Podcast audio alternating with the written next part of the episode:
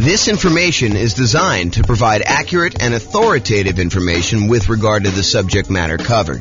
It is offered with the understanding that the presenters are not engaged in rendering legal, accounting, or other professional services.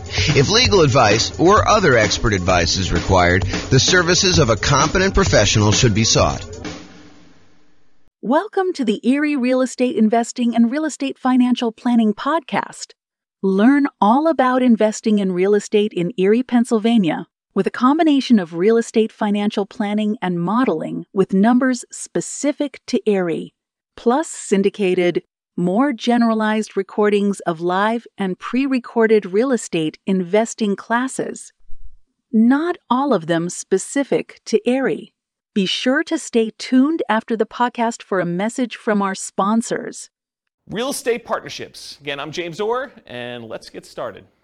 So, uh, we've been going through a series of classes. So, the primary strategies and primary classes we typically teach, to kind of answer your question, Bill, these are the ones we tend to focus on. So, buy and hold, nomad, and house hacking, those are sort of the primary strategies that I tend to teach classes on. Tonight is sort of another that is I don't know, sort of just outside of what we normally teach. We do some stuff on partnerships, but it's not the primary content that we typically do. So all the secondary strategies to creative financing, we covered all that last week. That's like owner financing, subject to rent to own, lease option, lease purchase, the ultimate strategy, agreement for deed, contract for deed, all those ones as well. And then we did another class on quick turning or flipping properties. We did another class on the BRRRR strategy, which is buy, rehab, rent, refinance, and then the last star, if you want to do it, is to repeat that process over and over again. Then wholesaling and wholetailing, we're going to cover that here in the next couple weeks. Options and option auction, we talked about that. We're going to have that coming up next couple weeks. Tax liens and tax deeds, again, we're going to cover those. And then tonight is partnerships and syndications, and we'll talk about the three roles in detail tonight, about the three roles that partners can play. And then the stuff that I'm not going to cover, real estate investment trusts, you can go talk to your stock, stockbroker about buying a real estate investment trust or your financial planner uh, or covering other strategies, probate, short sales, foreclosures, and pre foreclosures. Those are sort of like topics that are covered in other strategies, so we're not going to have separate classes on those. So, any questions on the real estate investing strategies and like what we're covering and what we've covered so far? Okay, awesome. All right, so partner rules. Before I go into a lot of detail about partnerships and everything else, I want to explain to you that we break down partnerships into three roles. There's the deal maker, also called a syndicator, someone who goes out there, does all the work, finds the deal, ties up the deal, brings the other partners together, raises the money, gets the you know finds someone to get the get the loan for the partnership usually manages the deal itself manages the partnership itself usually kind of uh, coordinates filing taxes and all the other paperwork associated with that. Uh, in some cases they manage the property like actually do the property management or they'll manage the property manager um, they're also, you know, liquidating the deal and getting out of the deal. So the deal maker syndicator is the guy that puts everything together and kind of organizes the partnership. That's, the, that's that one role. The next role is the money partner. Pretty obvious, they bring the money. So if you need a down payment plus reserves, plus closing costs, plus you know, rehab costs or anything like that, the money partner is going to be the person that brings that money. And then the last role is the loan partner. They're usually the ones that are going out there and getting the financing. In bigger deals, you know, they're they're signing on the things, they're showing their income and their assets, and they're qualifying for the loan. Uh, for some of the smaller deals, they may just be getting the loan itself and you know doing it on behalf of the LLC or something like that. So that's the loan partner. Those are the three roles. Any questions on the three roles? We're going to go through a lot of detail on them tonight, but it helps if you really understand what they are now. Any questions? Pretty simple, straightforward. Awesome.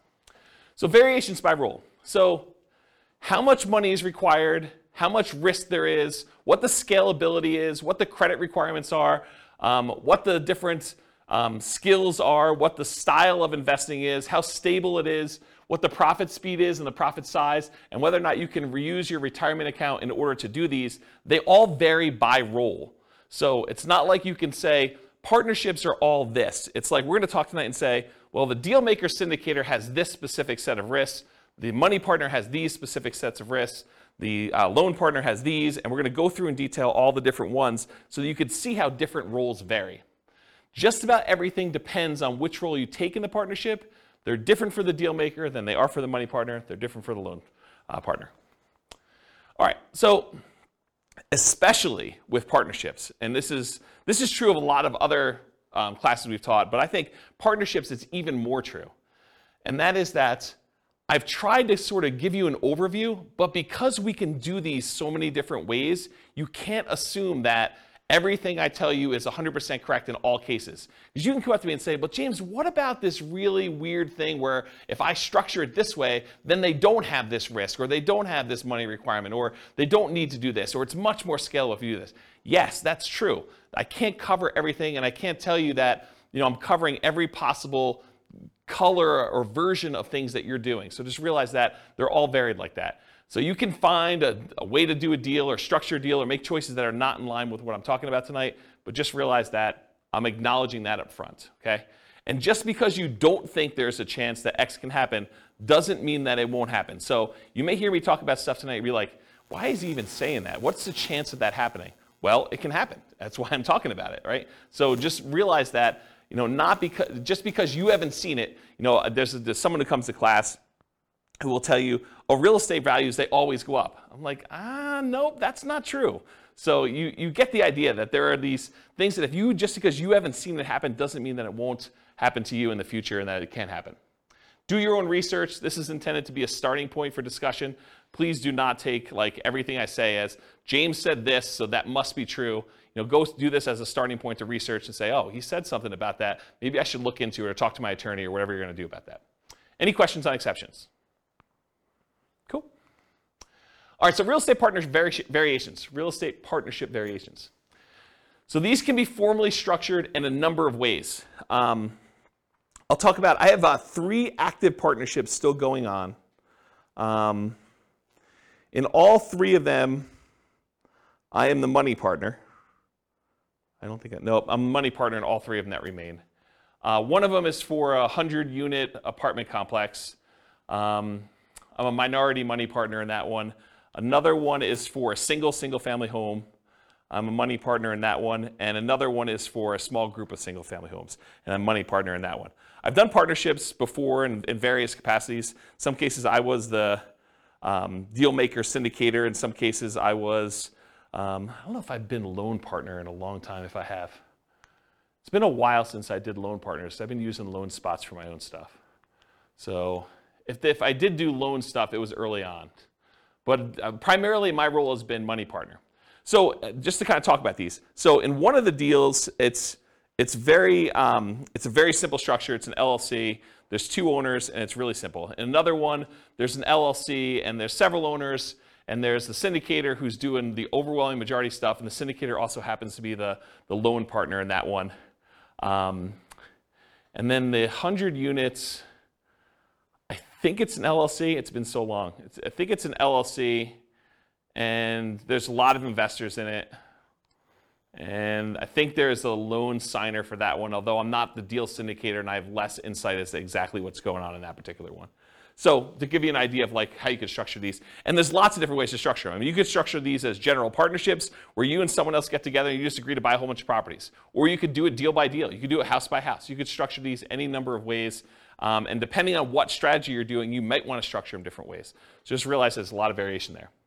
Uh, you could do these real estate partnerships with almost any of the real estate strategies we've talked about. So you could do partnerships to do buy and hold. You could do partnerships to do house hacking. You could do partnerships to do some type of nomad. I mean, that's what nomad by proxy is largely, right? Um, you could do these strategies with um, fix and flips. You could do these strategies with creative financing. So there's a lot of different strategies you can use to do these with. You don't have to do any one particular one. What else on here? Buy and hold tends to be the most common probably for real estate investing strategies. Um, and it can be any one or more of the three roles, and sometimes the deal does not require a role. For example, last week we talked about creative financing and buying properties subject to. And in those cases, do you need a loan partner? Who's really acting as the sort of de facto loan partner? The seller. Yeah, the seller, because you're actually taking over existing financing. So you don't need to bring in a separate partner. They sort of are acting indirectly as the loan partner in that particular deal. So sometimes roles don't exist in those. Um, you can do this in local markets or remotely. So if you're having a hard time finding deals that are worth buying, you don't have to do your deals here locally. You can do partnerships in other markets. There's someone who I know is doing a, a pretty large syndication, and um, part of their pitch for how they're you know, going out there and raising money is they're doing geographic diversification. They're going to buy you know, a couple commercial apartment buildings and some commercial office buildings, and um, I think they're even doing like a hotel. And they're, they're kind of doing this geographically diversified, so it's not all in one city. They plan on having some, I think they're buying like 10 properties or something, uh, 10 big properties, and they're doing this uh, geographically diversified. So you don't have to do this in your local market, and sometimes you may want to structure these such that you have diversification. That could be one of your angles to do these in. Uh, let's see. Can it be a property type? We'll focus primarily on single-family homes for modeling later. I think Bill, you were asking whether or not you know we ever talk about commercial investing, you know, apartment buildings and stuff. And yeah, we definitely do teach classes on that. But just because I'm talking about single-family homes tonight doesn't mean you can't do and structure these with apartment buildings.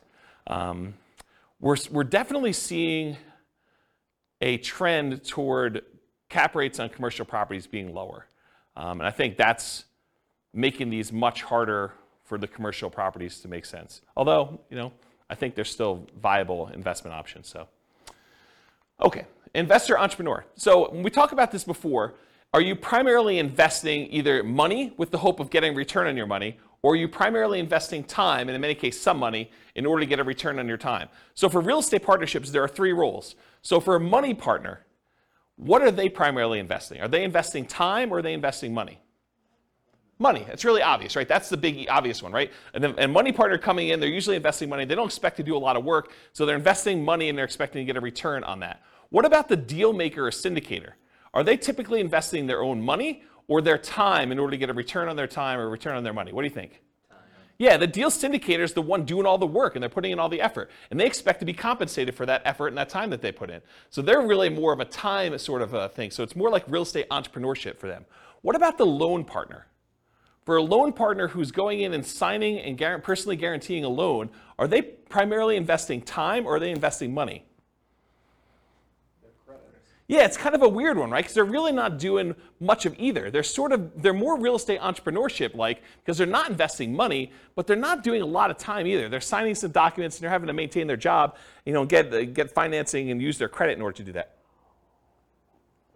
So if you had to force me to choose between real estate entrepreneurship and, and uh, real estate investing for them, I would say it's entrepreneurship-like because it's not either, it's not really that they're investing a lot of time, but it's more like that than it is real estate investing like. Any questions on this? Yeah, Daniel. For the deal makers, Yep. you said it's a lot of time intensive. Like, I- and I don't know if this is, this is, if this is a dumb question. Have you found that they'll kind of include some sort of like management fee or some some practice like that? Yeah, so for the microphone, Daniel asks, um, you know, for the for the deal maker, the syndicator of the deal, are they usually getting paid some type of management fee or something like that? And yes, the answer is absolutely. Depends on what they're doing as to what they're getting paid for.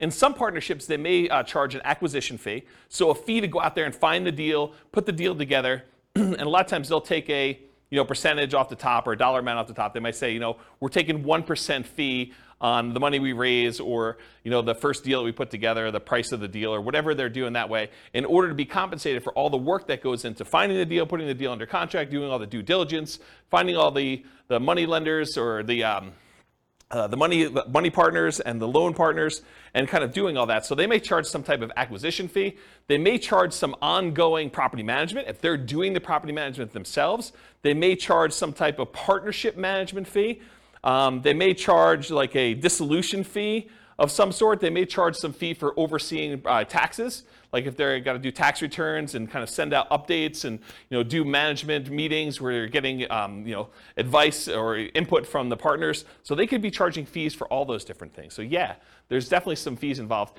And you know, are you doing that? Do you typically see like you know acquisition fees and you know uh, partnership management fees when you and a buddy get together to go buy rentals?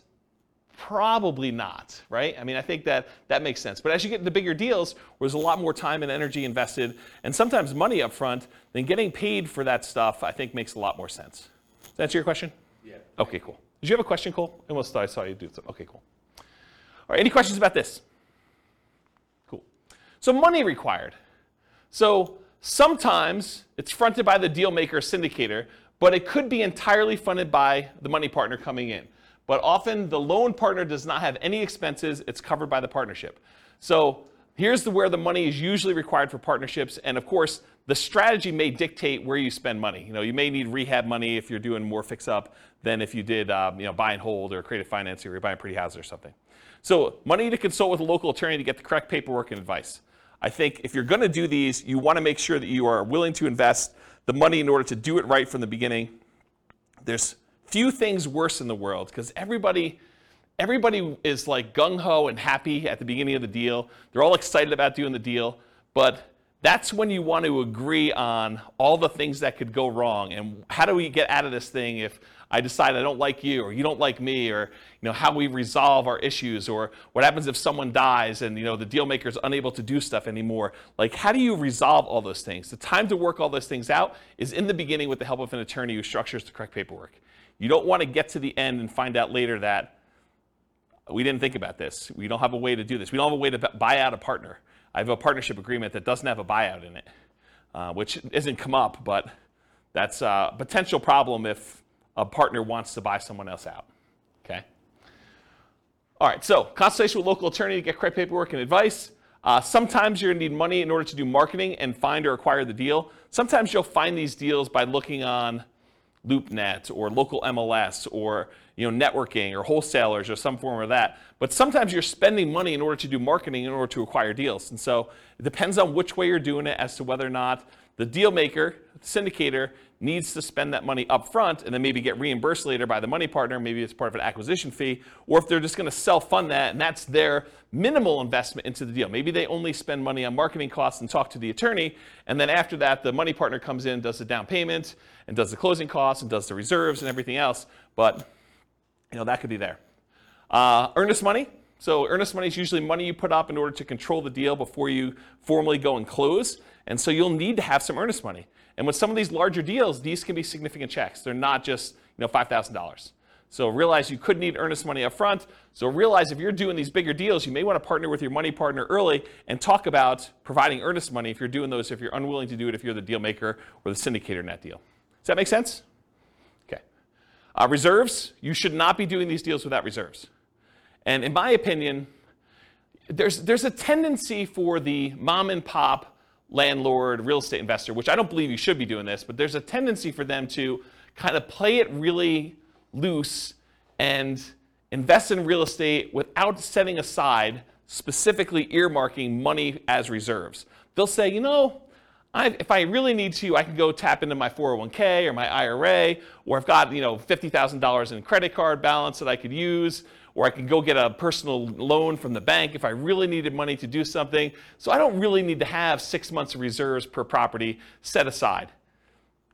When you do a partnership, though, and first of all, I don't think you should do that. I think you should set aside reserves, in my opinion.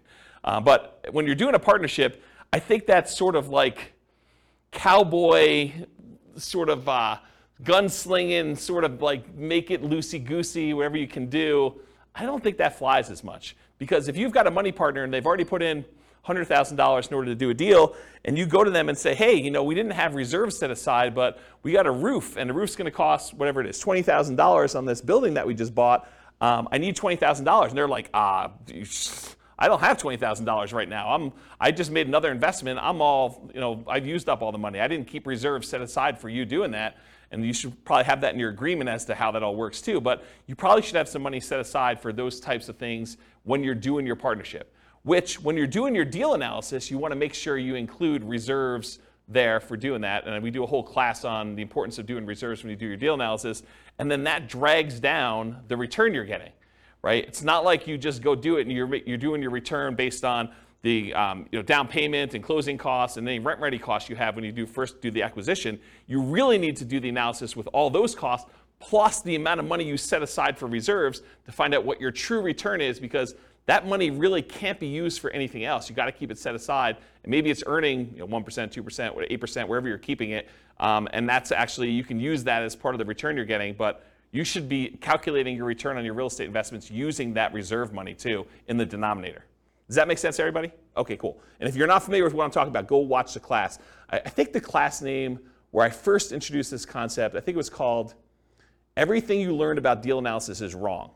Because I think everybody else, when they do their spreadsheet, does not include reserves. So any number where you say, you know, my cash on cash return and my cap rate return, like if you're doing those numbers and you're not taking into account the reserves, I think those are actually wrong calculations. It's not like you're just sort of off a little bit. It's like that's incorrect.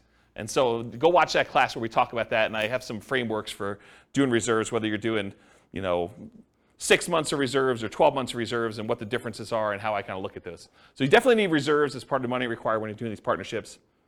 Usually down payment, but there can be exceptions. There can be exceptions where you're doing, you know, partnership deals where it's no money down. I mean, we could go buy creative financing deals where you really have no down payment required. You're taking over in a loan. So it could be that you don't need a down payment in those cases. Uh, sometimes repair costs. You know, sometimes you're buying a property and it needs repairs. Sometimes you're buying properties and they're in perfect condition. So it really depends on the type of deal you're doing, but sometimes you do need repair costs for that. And then closing costs in order to close the deal. And then marketing in order to sell or occupy or fill your property, or holding costs uh, while you're kind of doing that stuff as well. Any questions on money required for doing partnership deals? And where it comes from? Really, the answer is it usually does not come from the loan partner you know, for this money required. Usually either comes from the money partner or in some cases the deal syndicator, uh, the deal maker slash syndicator, and sometimes that's reimbursed, sometimes it's not. It's really all negotiated. You realize there's no like formal structure for this. It's not like everything is rigidly set and you always got to do it this way. Does that make sense, everybody? This is all negotiated. That's what makes it so complex, complex and, and hard to teach. Is that I try to give you examples, but you could do it another way and it could be totally different.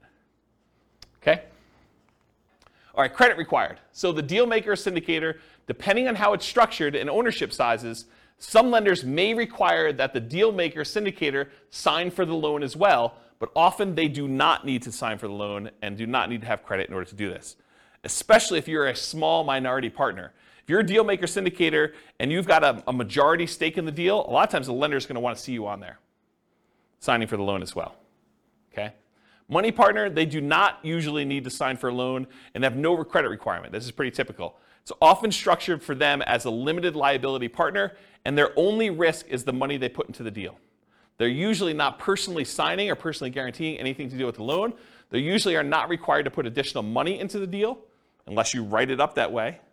And then if you're the money partner, you want to make sure you understand what your obligations are. But most of the time, it's hey, I put in you know, $500,000 or $100,000 or $10,000 or whatever it is. And that is the extent of my investment in this particular partnership. And I will not have any margin calls or, or capital calls on any of those. So realize you have limited um, calls for money as the money partner in those situations. Okay? And then finally, the loan partner, yeah, they need to have credit required in order to get the loan, unless you're doing some creative deal where the seller is leaving the financing in place or something like that. So the loan partner typically needs great credit and often needs great income and assets to sign for the loans, especially for larger deals. Okay? And in some, de- some deals, credit is not required at all. See the strategy classes for detailed info, but a couple examples might be partnership flips, where you're using the seller's financing in order to keep on the property while you're doing the flip, or some creative financing stuff as examples. Any questions on credit? Yeah, Daniel. For the loan partner, in your experience, um, have you have you found the loan partner to either be like in a high-paying job, doctor, lawyer, etc., or are they typically just a very well-established, very experienced investor? What have you? So the question for the microphone is: for loan partners, are they typically some type of high-paying job, like doctor, lawyer, you know, attorney, something like that, um, or are they, you know, just a pretty well-established investor? And my experience is it's all over the place. Um, like one of the partners, one of the partners I have is a very well-established uh, real estate investor. They're not a doctor or lawyer or anything like that. Um, another one, it is not a doctor, lawyer, or even what I would consider a well-established um, real estate investor. It's just a regular real estate investor. You know, not crazy assets, not crazy income, just sort of that. And a lot of the ones, let me think about this. So some of the other ones I've done, they've also not been really crazy high earner type people. Um, you know, sometimes it's, you know, like somebody just buying a single family home. They're, they're able to get the loan on it. And we'll talk about the examples toward the end of class where we do Norm and Norma um, kind of variations on this. But you know, they're just regular people and they can qualify for the loan to buy a single family home and they just don't have the down payments or they don't have the expertise or time to do something and they bring in a money partner for down payment and they just sign for the loan. And so it doesn't have to be someone who's like crazy like that. It just they just have to qualify. Yeah. All right. Any other questions about credit required? I guess my question is, is when you're a money partner Yep. or a loan partner, uh, I guess it depends on how the deal's structured, but do you have to be an accredited investor? Yeah, so that's a really good question. So Kevin asked, do you need to be an accredited investor in order to do these deals? And the answer is maybe. It depends on the deal and how many people are involved in the transaction. But if you and your buddy want to get together and buy like a single family home and you know one of you is going to get the loan, the other one's going to do down payments, you're going to do that. Nope, you don't. But go talk to an attorney. I mean, this is part of what you need to set the money aside for, make sure you get structured right. So ask the attorney when you go sit down with them, is this like an accredited investor situation? But my understanding is if it's just you and your buddy doing something or you and your buddy and maybe one other person doing it, probably not. If you're going to go out there and formally raise money, and there's regulations, Cole may know, actually know, you can talk to him after class if you may know, but there's rules about like what requires accreditation and what requires, there's like another level in that too, right? I think if it's like a real estate investment trust that's registered with the SEC, you're more likely to have something like that. Yeah. For the small, like, single family deals, no. Yeah. So uh, just go find out. Talk to an attorney. You're gonna you're, you're gonna want to talk to an attorney. You should be not not be doing this without paperwork at all. And you definitely should go get advice from somebody. So this is like a two minute question you ask as part of your hour or two that you're gonna get with your attorney. So just go ahead and ask that. And make sure you're doing it right, rather than me give you bad advice.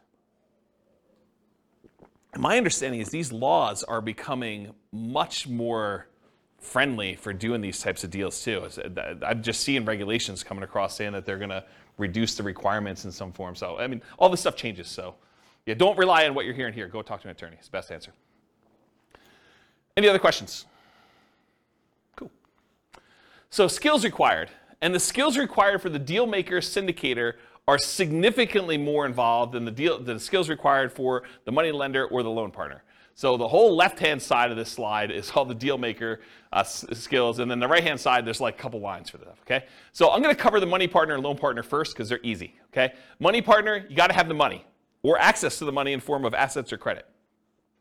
Loan partner, you got to have the ability to get the loan. You need to have credit, income, and in some cases assets. Pretty easy. That's it for those. Any questions on those before I go into all the deal maker syndicator stuff?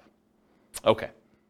So deal maker syndicator, you got to find the deals. I mean, that's your job, right? You're out there finding amazing deals in order to bring in partners that want to invest with you. So you got to go find deals, and in some cases, that's going to require marketing skills. If you're not just going to the MLS and trying to do a deal that way, and you could sort of like see between the lines of like deals that are in plain sight, but you know what to do with them in order to make them really, really profitable. A really basic example of this would be, you know, buying a property that you're going to convert as a short-term rental.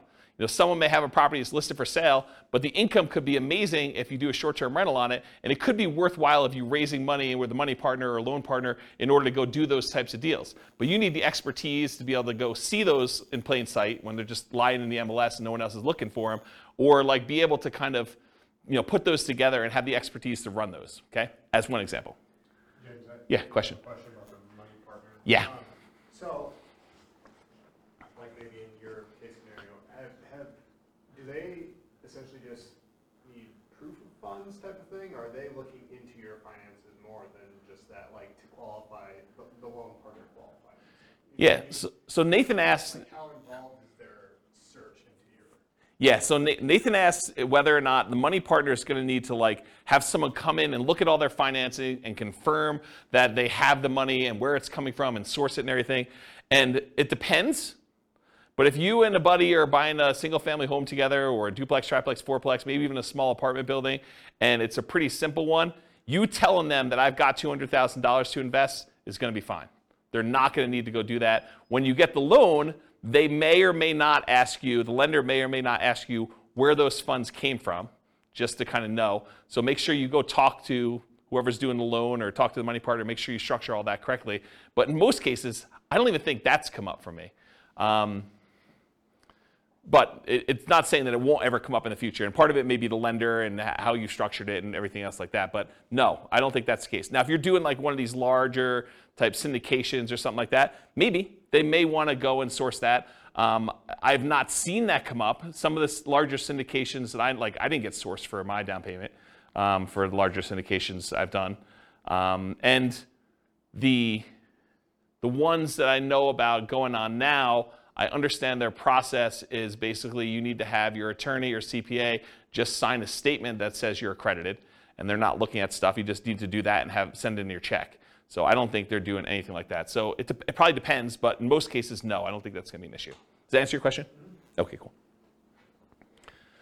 All right, cool. So finding deals, and a lot of times that involves marketing in order to find them off market. You know, how to do motivated seller marketing of that sort. Uh, analyzing deals, being able to estimate rehab or cash flow, you run the deal numbers, estimating value if you're trying to buy stuff under value, doing comps, things of that nature. Or if you're not able to do these yourself, you need to be able to have someone else that you could tap to do it. You know, if you've got a real estate agent or a, a CPA or someone else who's willing to help you with deal analysis or help you with estimating value or anything like that, then you can uh, like outsource it. But you need to be able to perform that as part of your deal maker syndicator thing, whether it's you directly or you're using someone else to do it. Deal structuring, and part of this is negotiation, but structuring the deal and also negotiating with the partnership as to how that's going to be structured. Uh, raising money, you need to go find your money partners. Also, uh, you know, finding uh, financing, finding your loan partner to be able to do that. So that's another skill you need to have. Managing the partners and the partnership itself. You need to know what is involved in running a partnership and managing the partnership and getting taxes done and having meetings and giving updates and you know making decisions and following the guidelines for the, the agreement, the LLC or the entity that you're using in order to do this. You need to be able to run the partnership and deal with partners. I mean, you know, people with money can be a little bit strange. So if you've got, you know, somebody who you've been really friendly with, and then all of a sudden they give you three hundred thousand um, dollars, they may start treating you very differently, and you may need to deal with that person. Um, you know, especially if things don't go your way. I mean, when, when when the market goes your way, I think a lot of times that just everything seems super smooth, right? It's when you have problems that you have to deal with a lot of these situations, and markets don't always go up. Yeah. So if it does go bad, can, can they go after the assets of the money partner? Yeah. So the question is, can they go after the assets of the money partner? And I have a different slide here when we talk about risk, and I will tell you what each individual person's risk exposure is. But part of it is how it's structured and what people are doing and what people are promising, right? I could see a situation, I wouldn't recommend this, but I could see a situation where a money partner has written into their LLC agreement or their, their operating agreement or whatever they're doing that basically says if we run short on money, you are agreeing to provide additional money to kind of hold the partnership over. And it, it could be, you know, unlimited. I mean, it, it's, it could be just just not clearly stated as to what that is. And I don't think that's an unusual clause to have in there, right? Like, what happens if we run out of money? Who's going to bring in the money? So I don't think it's an unusual situation to do that. But if I'm the money partner, I want to know what my exposure is, and I want to know what the the obligations I have and what my risk is and how that might all play out. Um, and if you're the money partner in that deal, maybe you say, I don't want to have that obligation. Maybe that's on the deal maker syndicator, and that's part of the you know, if, if a dealmaker syndicator has good financial strength, that could be a benefit that they offer. Say, look, you know, you're bringing in the money, you're bringing in 100,000 or 250 or, or a million dollars or whatever it is, but that's your only money that you're going to bring in. If we ever need money, I will personally provide that, and it says so in the operating agreement. But we'll talk about risk here in a little bit. Okay? Answer your question? Okay, cool. Um, uh, selling or filling the property. You know, if you're doing that, property management, and this could be, you know, you hiring a property management company and managing the manager, or it could be you actually, as the deal maker syndicator, doing the actual property management. Uh, you know, taking calls from tenants, screening tenants, putting tenants in properties, filling out leases, doing renewals, dealing with, you know, requests for maintenance on properties. Like all that stuff could be you as a deal maker syndicator, and part of, you know, your negotiation of what you're charging and what you're getting paid is, is part of like what you're doing, what you're providing. Uh, rehab on the property, so you might be doing some work yourself, you may be managing subcontractors, or you might be managing a general contractor, depending on what you're doing, and even if there is rehab on the types of deals you're doing. And then maybe sales skills. You know, you got to sell the seller if you're out there doing deals with individual sellers directly, you're not going through brokers. You got to be able to sell the buyer if you're selling properties. You know, that's a sales skill. Or if you, you got to sell the partners on why they should do this partnership deal with you. So it's a sales skill. You know, it's not just, I love real estate. I like looking at properties on the weekend. It's, you know, it's salesmanship and, and probably some technical skills as well. Any questions on skills? You can see the deal maker is responsible for a lot of stuff. On the deal structuring, like when you're talking percentage of ownership. Yep. Say I go in with a buddy, know, I got fifty grand, he's got the good job. Um, we both find the deal together. How know I mean, I know it's negotiated, negotiated, so it can be whatever you want, but Yeah. like what's, what's reasonable or? I know that's a, it's very broad, so you can't, Yeah. it's hard to answer, but so, I feel like you need some parameters, because it's like, I don't know. Yeah. So Bill's question is, uh, what's a reasonable percentage that a deal maker syndicator should get? What's a reasonable percentage the money partner should get? What's a reasonable percentage that the loan partner should, make, should get? And uh, it's all negotiable, as you said. The challenge is everybody has their own perspective, and everyone thinks that their role is the most important role, right? We, so we, um, and I should probably do these classes again, but when we've taught partnership classes in the past, we had a much different format for, this is just sort of a, a partnerships as a strategy class, and we had classes on partnerships and how to do them and like what the rules are, and there's a lot more, there was different detail. It wasn't more detail, it was different detail. And then we used to do a second class. And the reason why I'm telling you a story about this, we we basically teach a class on how to do partnerships. And then the next week we'd come to class and we played the partnership game. And the partnership game was everyone got game pieces that said kind of like what their negotiating range was for the different roles. And then, you know, we'd have like 30 people in a class, and 10 people would be told that they're money partners, and they'd have a green name tag. 10 people would be told that they're, you know, the deal maker syndicator person, and they'd have their spreadsheet with the deal that they have, how much cash flow, how much down payments required, all that stuff. And they'd have some parameters that they need to do, and it'd be 10 of those. And then we'd have 10 people that had, were loan partners that can get loans on the deal and do that. And we'd set everyone loose in the room. And they had to team up in groups of three and negotiate the terms of the deal that they felt they won, they were comfortable with. And you'd see, and then at the end of class, once we did everything, and most people came together and structured a deal, worked it out, we would list out on the board what the ranges of what everyone negotiated. So we'd say, you know, money partners got between X and Y, and you know that seemed reasonable, and some people were happy. Some people were like, "Oh my gosh, they were able to negotiate that." And then we'd have the loan partner version of that, and we'd have the deal syndicator. And the answer to your question is, it was all over the freaking place. It wasn't like deal maker gets 10% or deal maker gets 50% or loan partner always gets X. And sometimes in real world, people take on multiple roles. Like one of the partnerships I'm in, the deal maker syndicator is also the loan partner. They are personally signing guaranteeing the loans. And so they got a bigger piece right? And sometimes when you structure these things, there are minimums. So they'll say, look, um, the money partners get the first 8% or 10% return on this. Then after that, the syndicator or whatever it else as the other roles are, they get caught up to 8%. Then after that, we split it until 16%. And then anything over 16%, the uh, syndicator gets 75% of that, and the money partner gets 25. So you could structure these all over the place and do them very oddly. Now, most of the people in the room when we do that exercise, we're not doing that kind of like tiered, you know, pri- premium, you know, priority returns, stuff like that. But in the real world, that does happen. Does that make sense? Yeah, how about if a scenario where um, payment is made until the money partner gets paid back? Yeah. So Bill says, what about Whatever. What about a situation where the money partner gets paid back first and then you guys split it at a different level after that? Sure. Now, here's the tricky part about that. Let's say you're the deal maker, syndicator, you're doing that, and the money partner gets 100% of the money, you know, until the money partner gets paid back, and then you guys start to split it. But you're doing property management, you're doing taxes, you're doing managing the maintenance on the property and overseeing that, and let's say that has to go on for five years before you get paid. Are you happy doing that? Probably not. And that's the tricky part. Is like you really need to think through like what am I doing? What work is involved? What hours are involved? What's the labor eh, cost that's involved before I even get a penny from this? And maybe you get like 75% and then the money partner gets 25% after that. And maybe you're willing to do that. I don't know. It's like really a negotiation as to what you're doing and, and what's involved.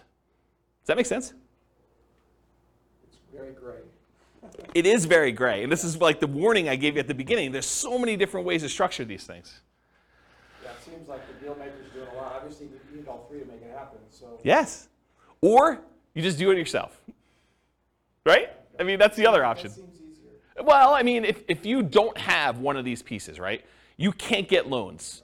Or you don't have the money. You've got all your own money tied up in your own deals, but you got good deal flow. You've got a source, you could find these. You, you got more deals than you could possibly fund yourself. Or maybe you're at your limit of your loans. You can only get, you know, the second tier, um, you know, adjustable rate mortgage, um, type loans from a portfolio lender now because you've got 10 loans in your name and now you really need like a loan partner to do deals. But you got sources of great deals. Maybe you even have down payment or you have a source of down payment. You have another partner who's like, hey, I got plenty of money. Let's do more of those deals.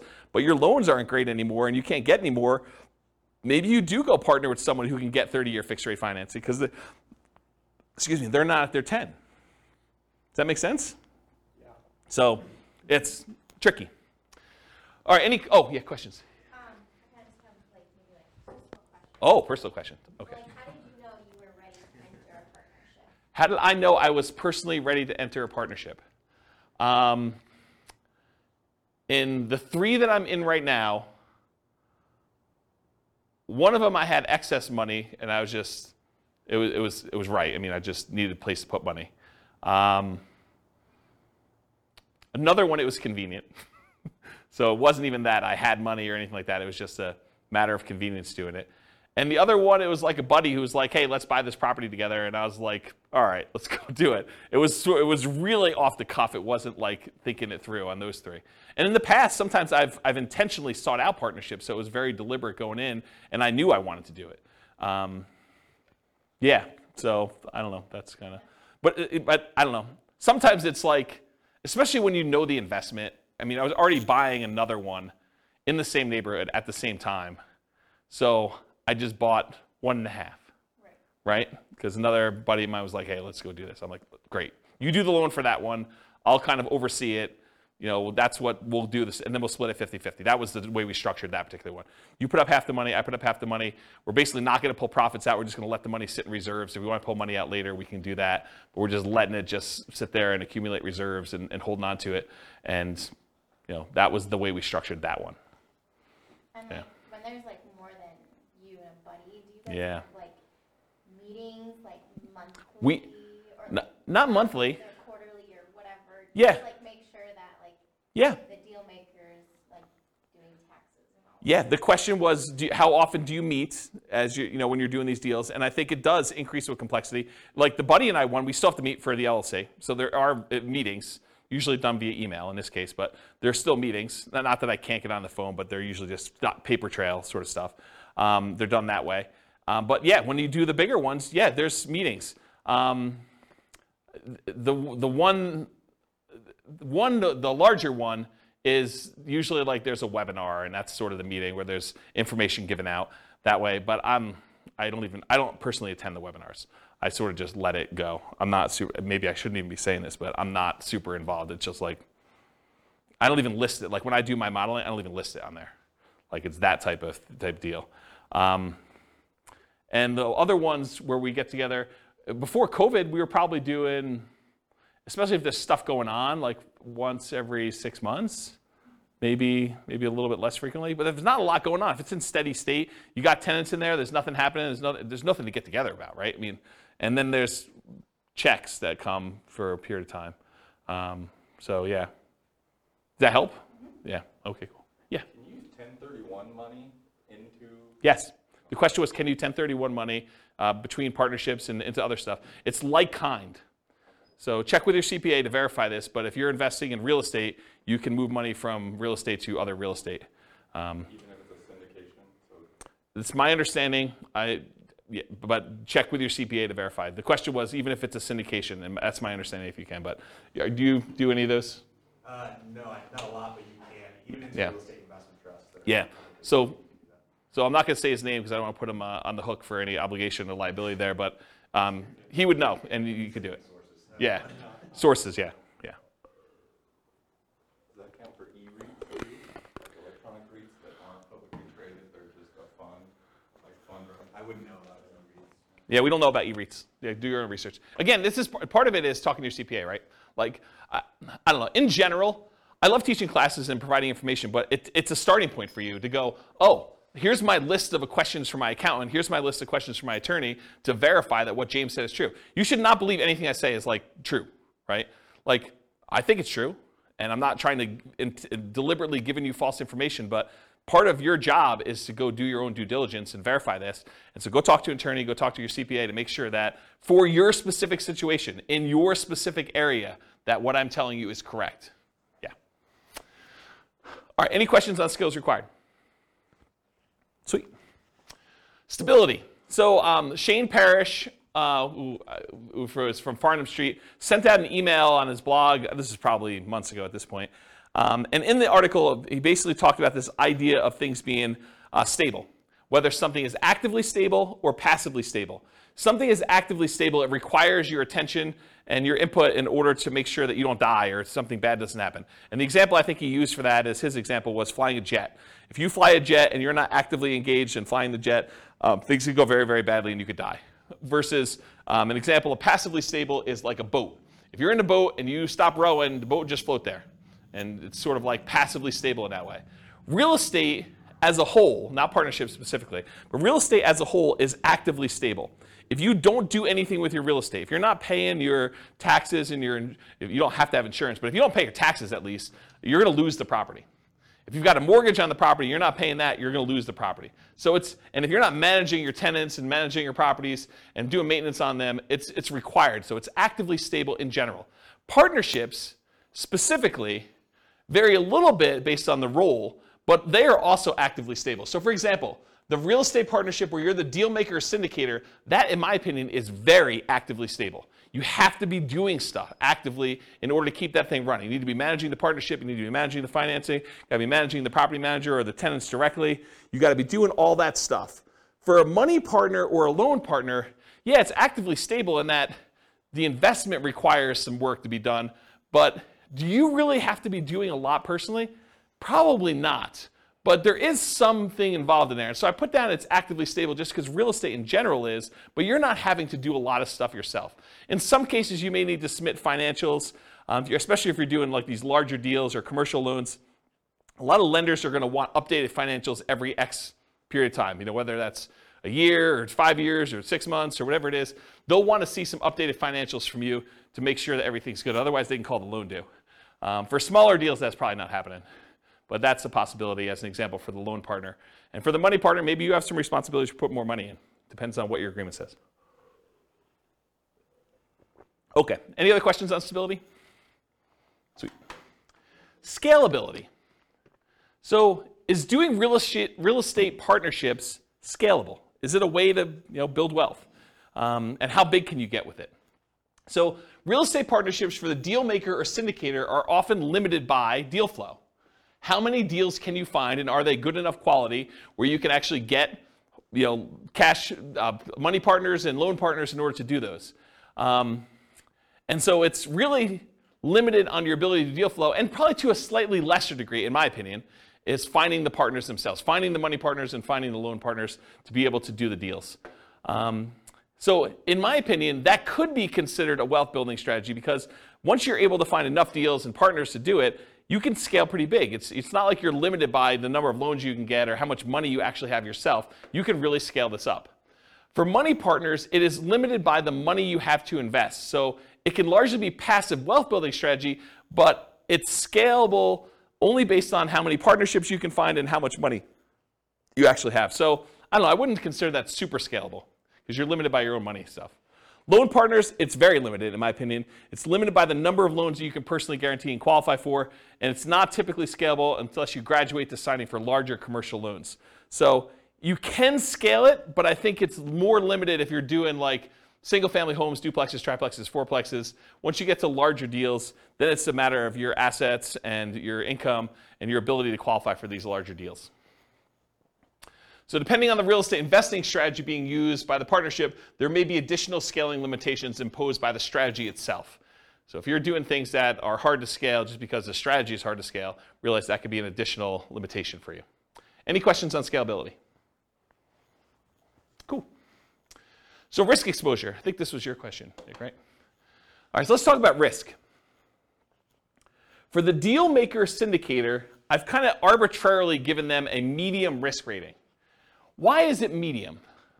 Well, I do think there's some risk, but it's usually not a lot of their own money, and it's usually not them personally guaranteeing signing a loan, although in some cases they do have some of their own money invested in the deal, and in some cases they are also personally signing and guaranteeing the loan. So if you had those in there, I'd probably say it'd be higher risk, but for the most part, the deal maker syndicator is not putting up their own money and they're not signing for the loan, so their risk is sort of like medium.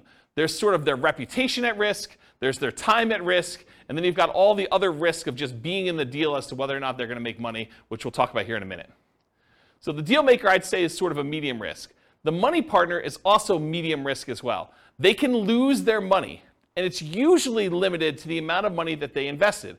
If you've got like a limited liability partnership and or limited liability uh, company, and they say, "Look, I'm going to invest $100,000, but that's all I'm putting in. There's no other things in the operating agreement or anything like that that says that they need to come up with more money," then that's their limit to how much they could lose in the partnership.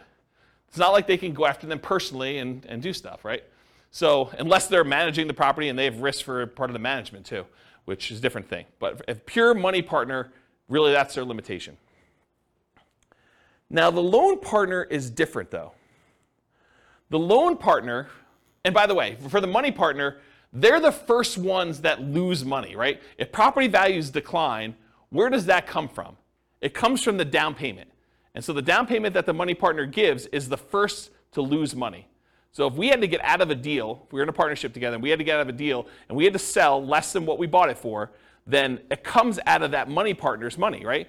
If, if they had to, we had to sell a property for less than what we bought it for, then they're the first ones to take that hit. Okay?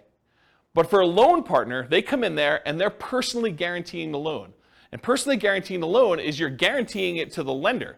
So really, you're only having to make a guarantee if the lender loses money right? So if the lender comes in and property values go from zero, go to zero, which isn't likely to happen, but if it goes to zero and the lender's like, look, you know, I loaned you a million dollars and uh, I didn't get any of my money back, so now I'm personally coming after you to make me whole for the million dollars. The loan partner, because they personally signed and personally guaranteed that loan, could be obligated for that million dollars. But the, in a more reasonable decline in value. You know, went from being worth a million dollars to now being worth, you know, $800,000. And the, uh, the money partner had to come in with $200,000 as their down payment in order to get that deal done. Well, the money partner is going to lose their $200,000 first. So the property values have to drop by 20% in this case in order to have the, the loan partner have any risk in the deal where they're going to lose some money. Does that make sense? Okay. So a loan partner I would also consider to be medium risk. So everyone has medium risk, but it's for different reasons. And I talked about the loan partner is typically protected by a healthy size cushion of down payment. So typically the money partner is the first in line with that risk. We talked about that. And the loan partner is technically unlimited risk, although theoretically it's more likely to be the amount of the loan that is their risk. It could be for more. You know, if the if the property that you own is now worth negative money. It's going to cost a half a million dollars for the lender to actually clean up an environmental waste issue on the property.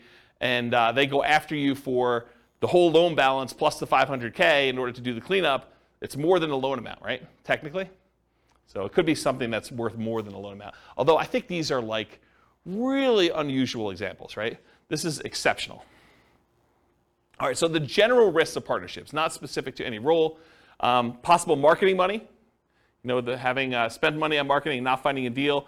Uh, marketing to buy, market, marketing to occupy the property, marketing to sell. Possible rehab risks, so finding out something about the property while you go in there. You already bought it, you're doing rehab on the property, and things come up that you didn't expect. Possible interest rate risk.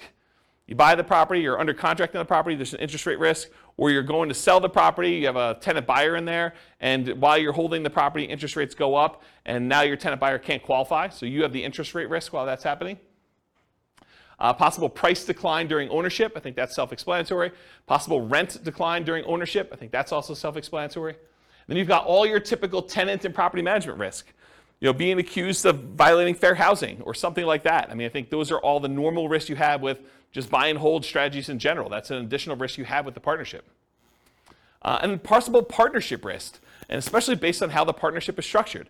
If you do some type of general partnership where both you and your, your buddy are general partners in the deal and, and you know, he does something stupid, um, you could be dragged into that. So realize how you structure these matter. You should go talk to an attorney and do that. But there's some partnership risk based on how partnerships are structured. And there may be additional risk depending on the real estate investing strategy being used. So if you're interested in a certain strategy, go watch that whole class and we talk about the risks specific to that strategy and you can go learn about those. Any questions on risks? Risks. There's my lisp coming out. If the money partner signs on the loan, I you need the loan partner? If the money partner signs on a loan, Yeah. so if the money partner signs on a loan, they are the loan partner too. So they're, they're fulfilling both, both roles. I guess I thought you said that sometimes the money partner also signed on. Well, I guess you did, so we have two, two parties. So, so money partner doesn't usually sign for the loan. That's the unusual one. Usually, who does have to additionally sign for the loan is the deal maker syndicator. Okay. Although, if you own a, a, a large percentage of the deal, um, a lot of lenders will require you to sign too, just because you own a larger percentage. So it depends on lots of stuff, but I've seen that happen before. Yep. Any questions? Cool. So profit speed. How quickly do you make money, and what size of money do you make at one interval? Uh, the size is typically negotiated in the partnership agreement. So it really depends on like what your role is and what you negotiated. And it can vary depending on the real estate investing strategy of the partnership and how the partnership is structured. So it's really hard for me to answer this one, but I will try. Deal makers and syndicators, they can make money up front. I think Daniel had asked whether or not you can get paid for this. Yeah, you can make money up front as acquisition compensation. So putting together the deal, doing all the work, getting the deal going, getting it set up, having it go through to closing. Sometimes you can collect a fee for doing that. Um, but you can also, as a deal maker, make money ongoing.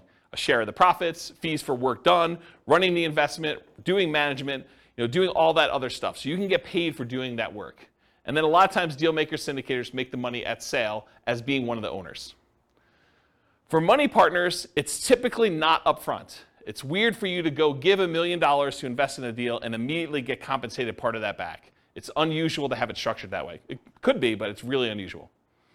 Uh, typically, you get a profit of ongoing, uh, like revenue coming in, cash flow, whatever it is, and at the sale as part of your equity. And then loan partners, loan partners can be paid up front. They can be paid ongoing and or at sale. So one of the things we've done when we did the negotiation class is we would uh, we would have loan partners that say, look, instead of getting paid, you know, 25% of the deal or $100 a month for as long as you have the loan, or $200 a month, or whatever it is, um, the loan partner says, look, for $3,000, a one-time fee, I will sign on the loan for you, and you could have it out there for three years. So they just say, hey, look, I just want a one-time upfront fee of $3,000. So you just collect an extra three grand from the money partner, and then you and the money partner get to split everything else. So that's how you could structure that as one possible strategy. Okay? So that's an example of being paid up front. Or ongoing. Loan partner can get 10% of the whole deal, 50% of the whole deal if it, if it came down to it. You know, whatever you guys negotiate. Um, it could be part of cash flow. They could get a, you know, 20% of cash flow and no equity. You could structure these all different ways. Or they can be paid at sale. They have ownership, they have 20% ownership in the whole deal, and then get paid at sale. Maybe they're not getting any of the cash flow. Maybe the, the reason that the money partner wants to be involved is they want cash flow on their money, um, but the loan partner's like, hey, look, if I can get paid you know, money when we sell this thing, I'm okay with that. So I want 20% of the equity, but 0% of the cash flow. Because some money partners, they're, they're using their money because they want uh, money to live on, essentially. Okay? Any questions on profit speed, profit size? Okay. Finding deals. The deal maker syndicator is typically the source of the deal for the money partner and the loan partner. So the money partner is not usually the one out there finding deals. The loan partner is not usually the one out there finding deals. It's usually the deal maker syndicator. And where do they find deals? Multiple listing service, any property listed for sale, for sale by owner, and there's two groups of those. The ones that are actively marketing their property for sale, they're the ones that have the sign in the yard or they're advertising it on websites saying, I want to sell my property, it's for sale by owner. And then you've got all the hidden ones, the ones that don't really know that they um, are selling the property. It's like, I would sell or I'm motivated, and if someone would come and offer me the right price, I would do that. And usually find those either through networking or by putting out marketing and getting those guys to raise their hand saying, hey, my property is not up for sale yet for sale by owner, but I would be a seller. I would sell to you. And then finally, wholesalers. Those are the primary ways to find it. Someone who is out there finding deals and they're willing to assign their deal to you for a fee. More unusual ways to find deals tax liens, tax deeds, tax sales, auctions like foreclosure sales or IRS auctions, and then any real estate owned by a bank. When a bank takes back a property through foreclosure, sometimes they'll keep it on their books and they're, trying, they're going to try to sell it directly before they list it in the MLS, and sometimes you could buy properties that way. So those are more unusual ways to find deals. Any questions about finding deals? Cool. So when you're analyzing deals, you can go download a copy of the spreadsheets, uh, realestatefinancialplanner.com forward slash spreadsheet, and you just run your deal as if you're doing a deal analysis for doing this.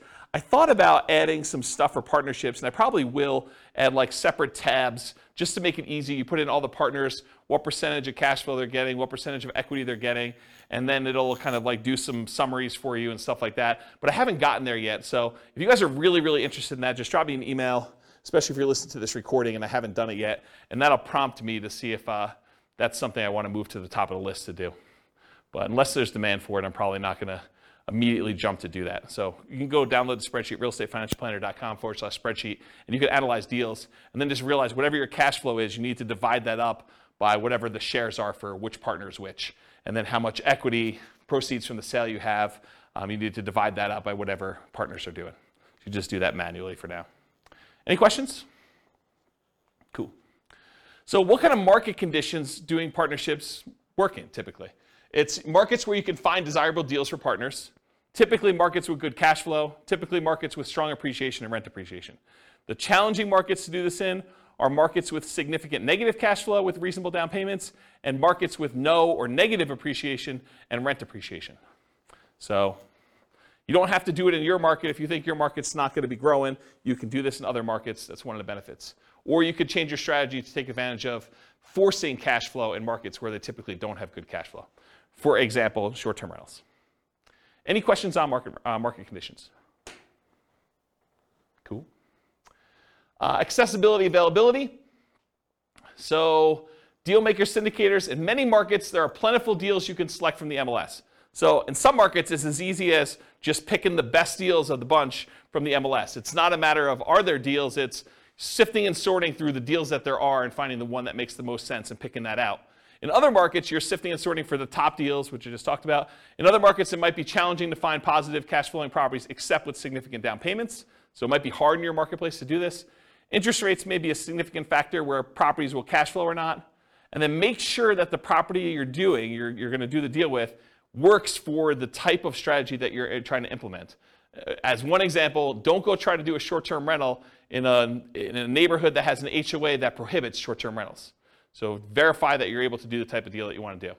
And then money and loan partners, you need to find the deal makers, syndicators with the deals that meet your investing criteria. So for them, you're not trying to find the deal as much as you're trying to find the deal maker syndicator who has the deal that makes sense for you. Does that make sense? Any questions?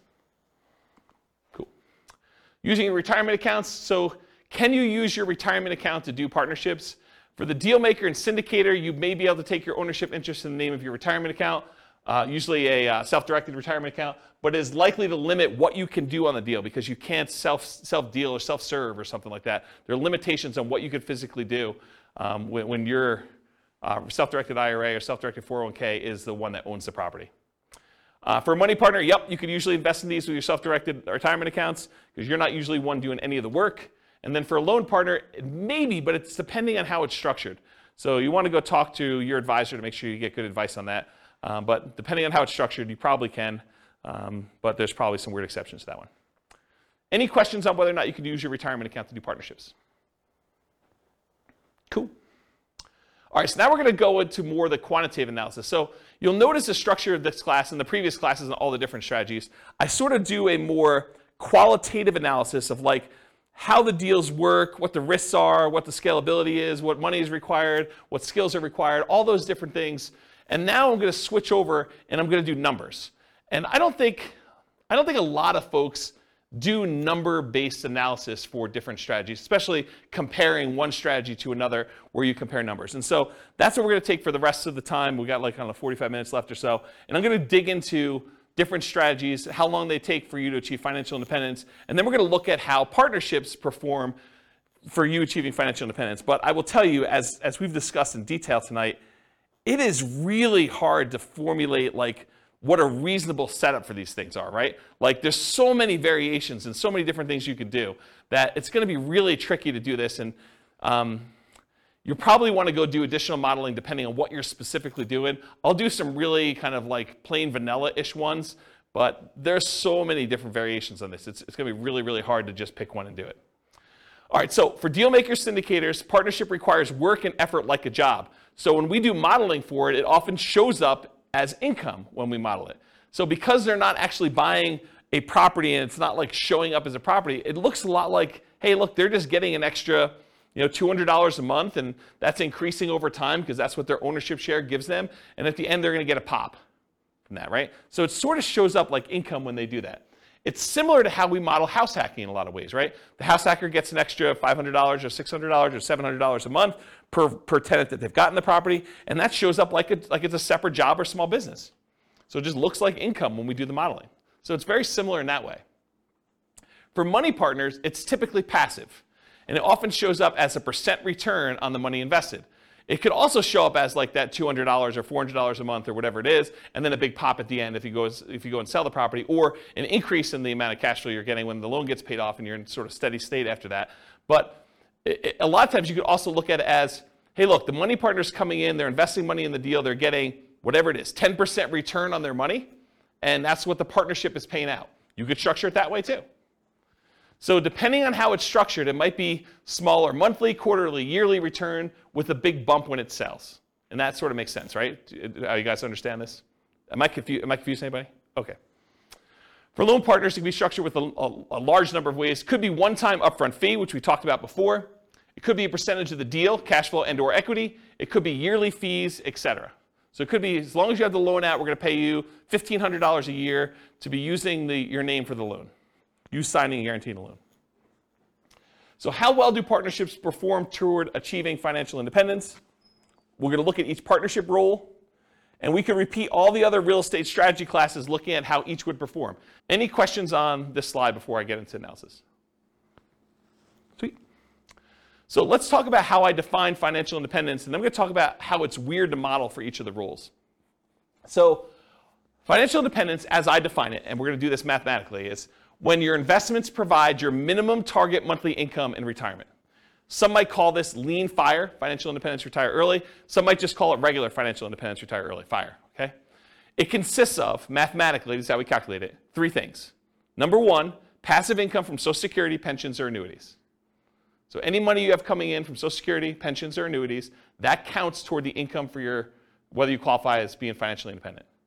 Number two, any net cash flow after all expenses. So you get the rents coming in, you get any other income from the property coming in, you have your taxes, your insurance, your maintenance, your vacancy, your property management, um, your mortgage payment, principal and interest on there. Expect all those is that what, that's that's there. Whatever's left over is your net positive cash flow.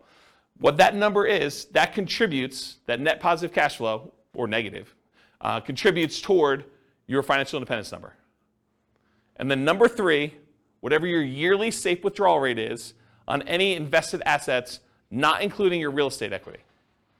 So any money you have invested in stocks or bonds or mutual funds or commodities or cryptocurrencies or anything like that, if you're earning a return on those, then you could use whatever your safe withdrawal rate is. Maybe it's 4% or you know, 3.5% or 5% if you're Bill Bengen, you just re-upped your number, whatever it is there. And whatever number you're using for that number times the amount you have invested in these other asset classes like stocks or bonds or stuff like that, that also contributes toward your financial independence number. So the three things are passive income, Social Security, pensions or annuities, plus your net positive cash flow from rentals, or net cash flow from rentals could be negative, and your yearly safe withdrawal rate times the invested assets you have that are other than that. Does not count for your equity in your property. You can't say I have a million dollars in equity in my property times my safe withdrawal rate and I'm getting cash flow on that property. No, that's not how that works. Okay? So those three things. Now for partners, it's a little bit different, right? Because it's, it's kind of like a more unusual thing. You're not just buying straight up rental and getting cash flow on it, although maybe in some cases you are. For partners, it really depends on how it's structured and how I might suggest modeling it. So for the deal maker, if the deal maker comes in and they've got a partnership that they've got coming in and they're getting some cash flow on it, I think you could argue that you get cash flow from your ownership interest. That might count as your cash flow. So you could say, look, I'm getting $200 a month from this, so that would be under net cash flow from rentals. That's one way to look at it. We don't typically count equity for determining financial independence, though. So if they've got $50,000, $100,000, half a million dollars, or whatever in equity in that deal, that doesn't count in any way toward their financial independence calculation.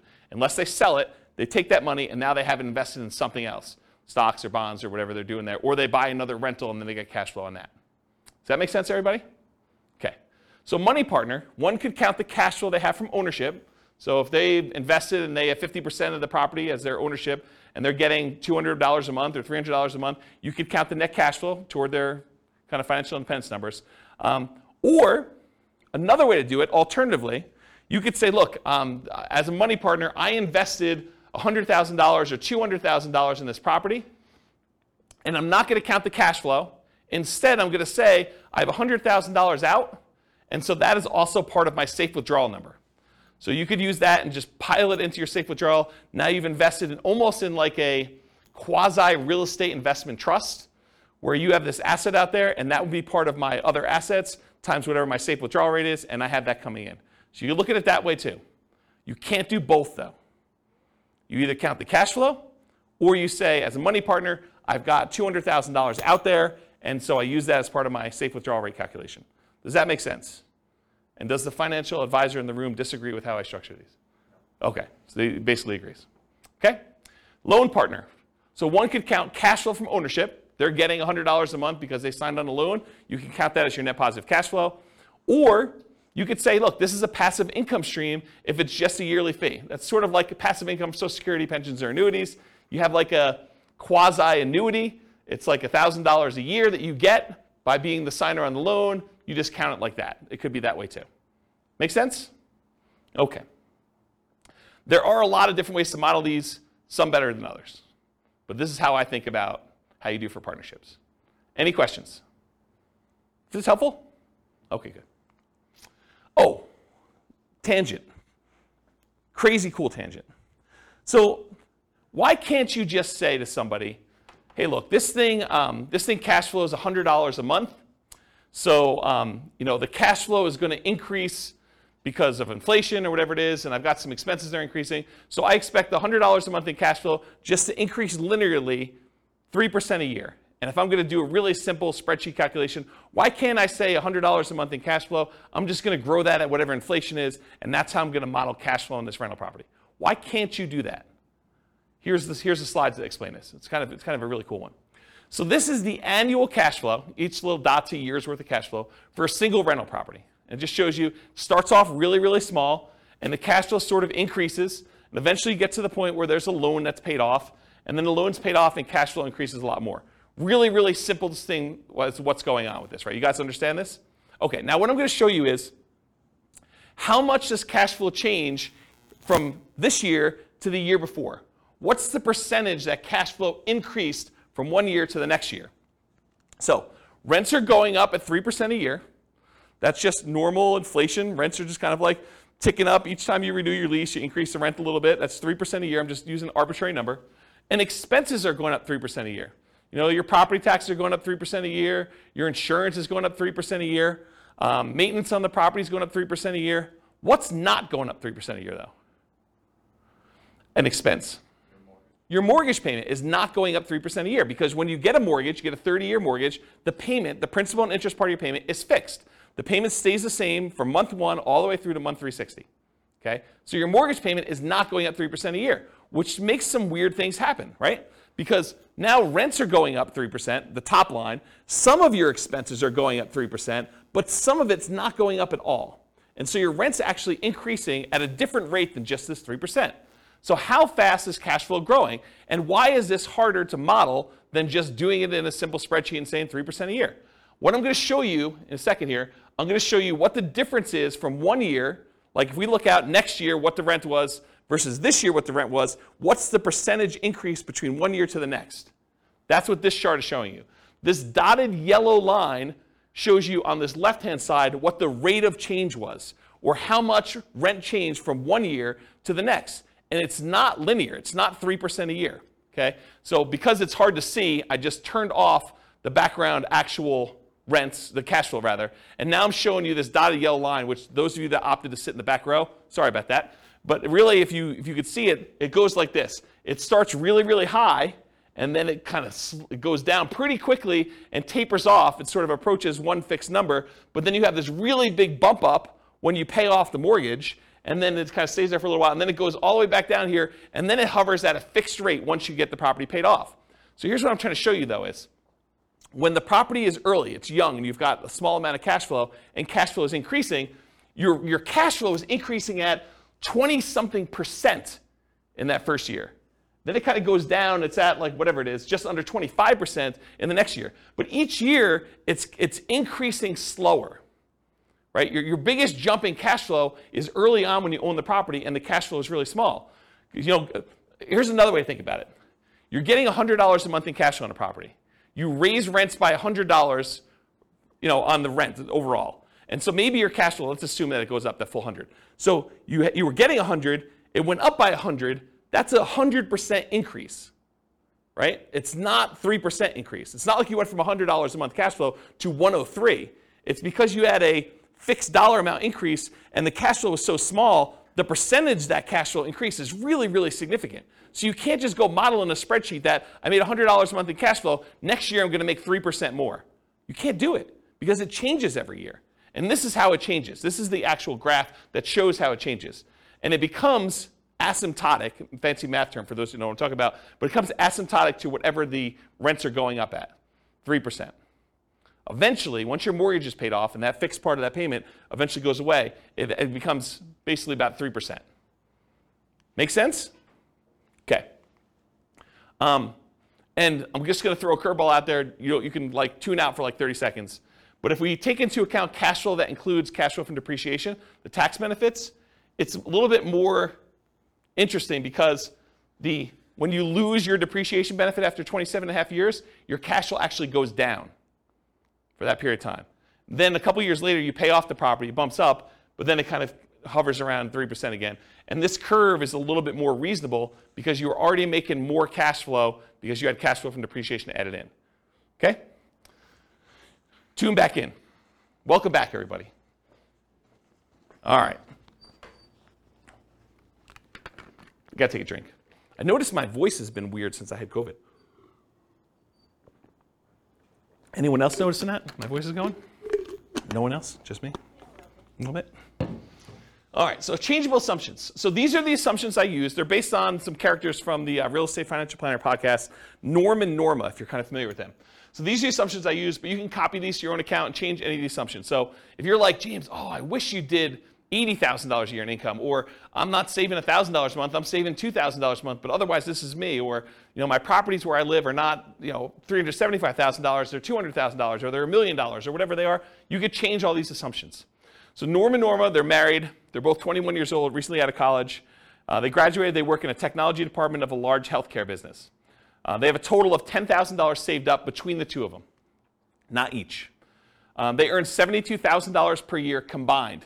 $36,000 each, or $18 per hour times 2,000 hours worked a year is $36,000 per year. Each person combined $72,000 total. They're saving about $1,000 per month before they buy any houses. They're renting right now, and they're able to save $1,000 a month. They're obsessed about achieving financial independence so they can retire early. And these are the same folks that have gone through all the different strategies we've taught. So it's the same assumptions we use for buy and hold, fix and flip, house hacking, creative financing, all of these are the same assumptions so that we can kind of compare them and see how long each strategy takes for them to be financially independent.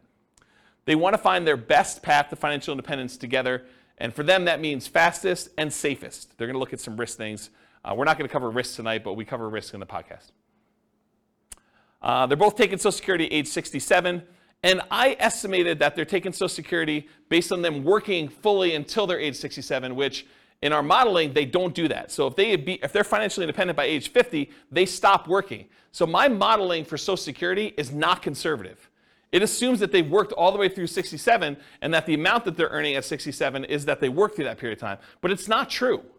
And so it's, it's less conservative to model it that way. But my argument is they're already financially independent. Social Security is sort of a bonus, so it doesn't really matter, right? If they really are financially independent by age 50, does it matter that they're getting an extra $1,000 a month from Social Security? I don't think so. It just adds a little extra bump, but they're already there. Okay? That's how I can justify it to myself. Any questions on their assumptions?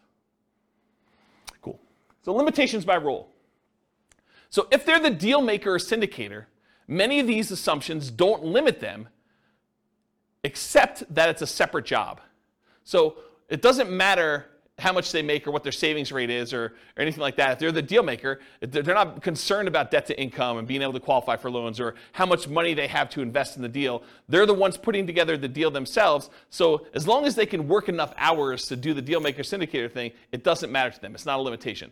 Now they could invest their own money or credit in other deals. I didn't model it that way, but because they have their full money that they've been saving up and their full credit that they were using, they could go do in parallel buy and hold, house hacking, nomad, creative financing, fix and flips. They could do other stuff in addition to these partnerships. I didn't model it that way. I basically said they're investing in the stock market instead. So they could be doing this in parallel. And if you want to know how that performed, go look at previous classes. Now, if they're the money partner, though, the amount that they have saved and invested is the primary limitation. The fact that they're saving $1,000 a month, that's going to limit what they can do. If, if a money, if a uh, deal syndicator needs someone with $50,000 and they only have $20,000 saved up, they can't do the deal unless they become one of two money partners. So it doesn't matter if they can qualify for loans or anything like that. The money that they invest in the partnership likely limits them to being able to do other deals in parallel, though, as well. So because they're putting money into other deals, they're not going to have down payments for doing Nomad or buy and hold or house hacking, and not until much later when they have money coming in from those deals. Does that make sense? Okay. And if they're the loan partner, their ability to qualify for loans is the primary limitation. It doesn't matter if they have enough down payments or anything like that, but the loans they do might limit their ability to other investing in parallel. So if they've got 10 loans out in partnerships, they can't do their own buy and hold with 25% down for themselves unless they do weird loans for those. Okay? All right, some more changeable scenario assumptions. I modeled this for 60 years. I assume their effective income tax rate based on the $72,000 that they're earning is 17.85%. I assume 3% inflation. Yeah, I know. This is like a reasonable inflation number, not what we're seeing right now. Uh, mortgage interest rates, same as previous classes. Uh, we're using a 4% yearly safe withdrawal rate, and we're saying that once they are earning $5,000 a month as their minimum target monthly income in retirement, and that does adjust up with inflation, but when they achieve that, then they're considered financially independent.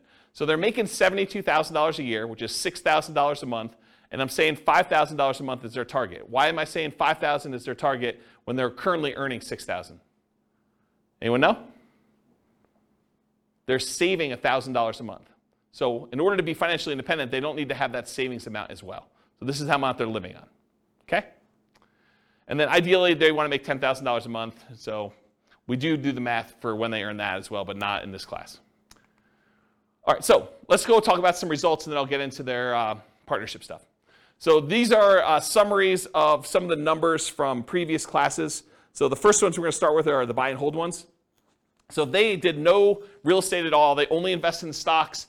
It would take them 40.17 years to be financially independent. So 482 months. And the stock market, I think, is growing at 8%. We just assumed 8%. Does that seem reasonable for assumption for stock market? 8%. Is that what you use?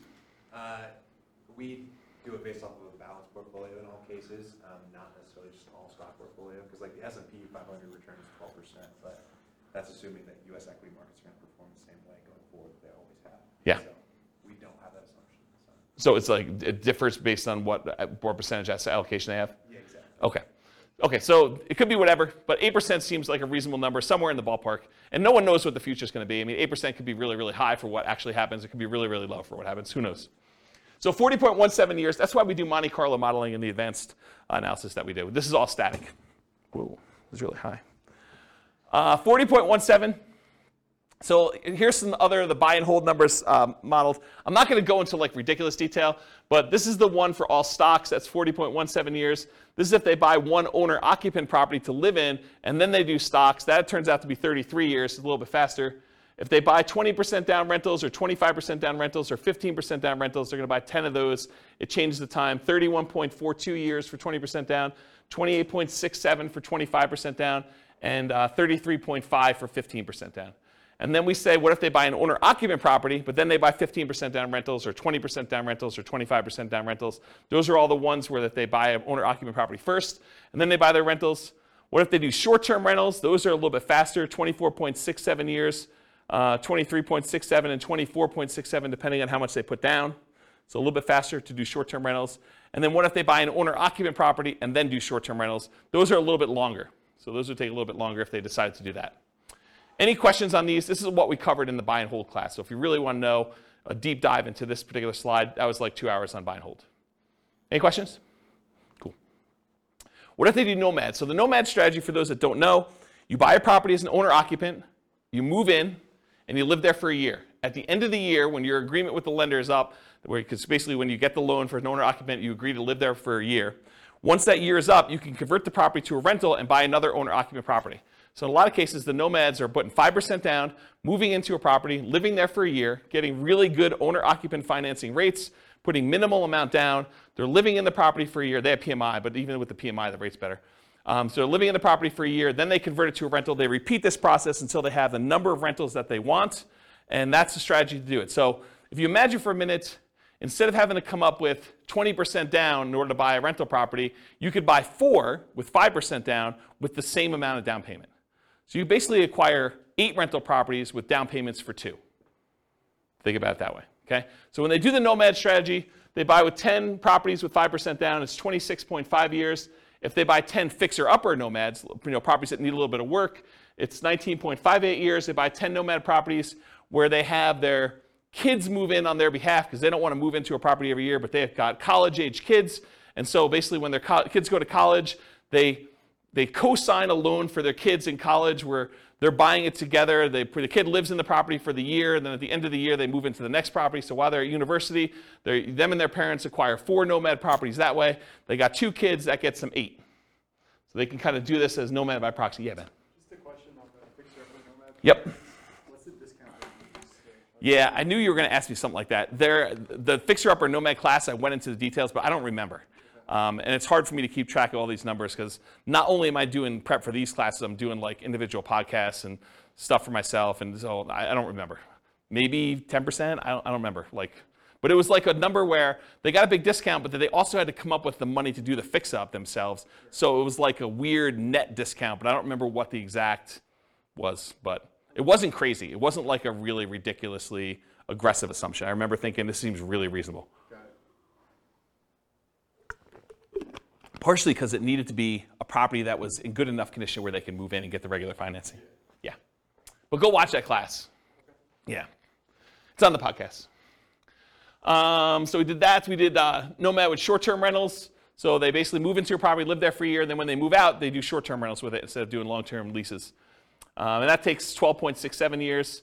If they do uh, house hacking, so they move into a property and they get a roommate while they're living there, or they get two roommates, or they get three roommates, or they get four roommates, or they buy a duplex of some sort and they kind of do that, or a triplex or a fourplex. And so we've got all the different house hacking variations there, ranging from 21.83 years to 16.67. Or if they do nomad with lease options, or uh, if you're a real estate agent, the ultimate real estate agent retirement plan of doing nomad and moving into properties and getting a rebate on your down payment because you got paid a commission when you move in. So there's like a strategy for doing Nomad where you have a real estate license and you could really minimize how much you need in order to do that strategy. So we cover that in there too, but here's the Nomad stuff summarized. Okay? Here's house hacking summarized. I'm not going to go all these, but it's all different variations of house hacking. You know, buying a property with one roommate or two roommates or three roommates or four roommates and you know, different down payments, you know, 20% down, or I, I think, it, no, actually we did all 5% down. So I don't remember what we did here, but all the numbers are there. Go listen to the house hacking class for details. This is the BRRRR class, buying a property, um, rehabbing the property, renting the property out, and then refinancing to try to pull out either all your money or as much of your money as you can, leaving minimal in the deal. That's what the BRRRR strategy is about. And then you can use that money again to go buy the next one. Uh, so buying a BRRRR with 10% down, uh, leaving 10% in the deal, BRRRR with 5% down, leaving 5% in the deal, and then BRRRR where you're able to get nothing down. So the nothing down one's 14.67 years.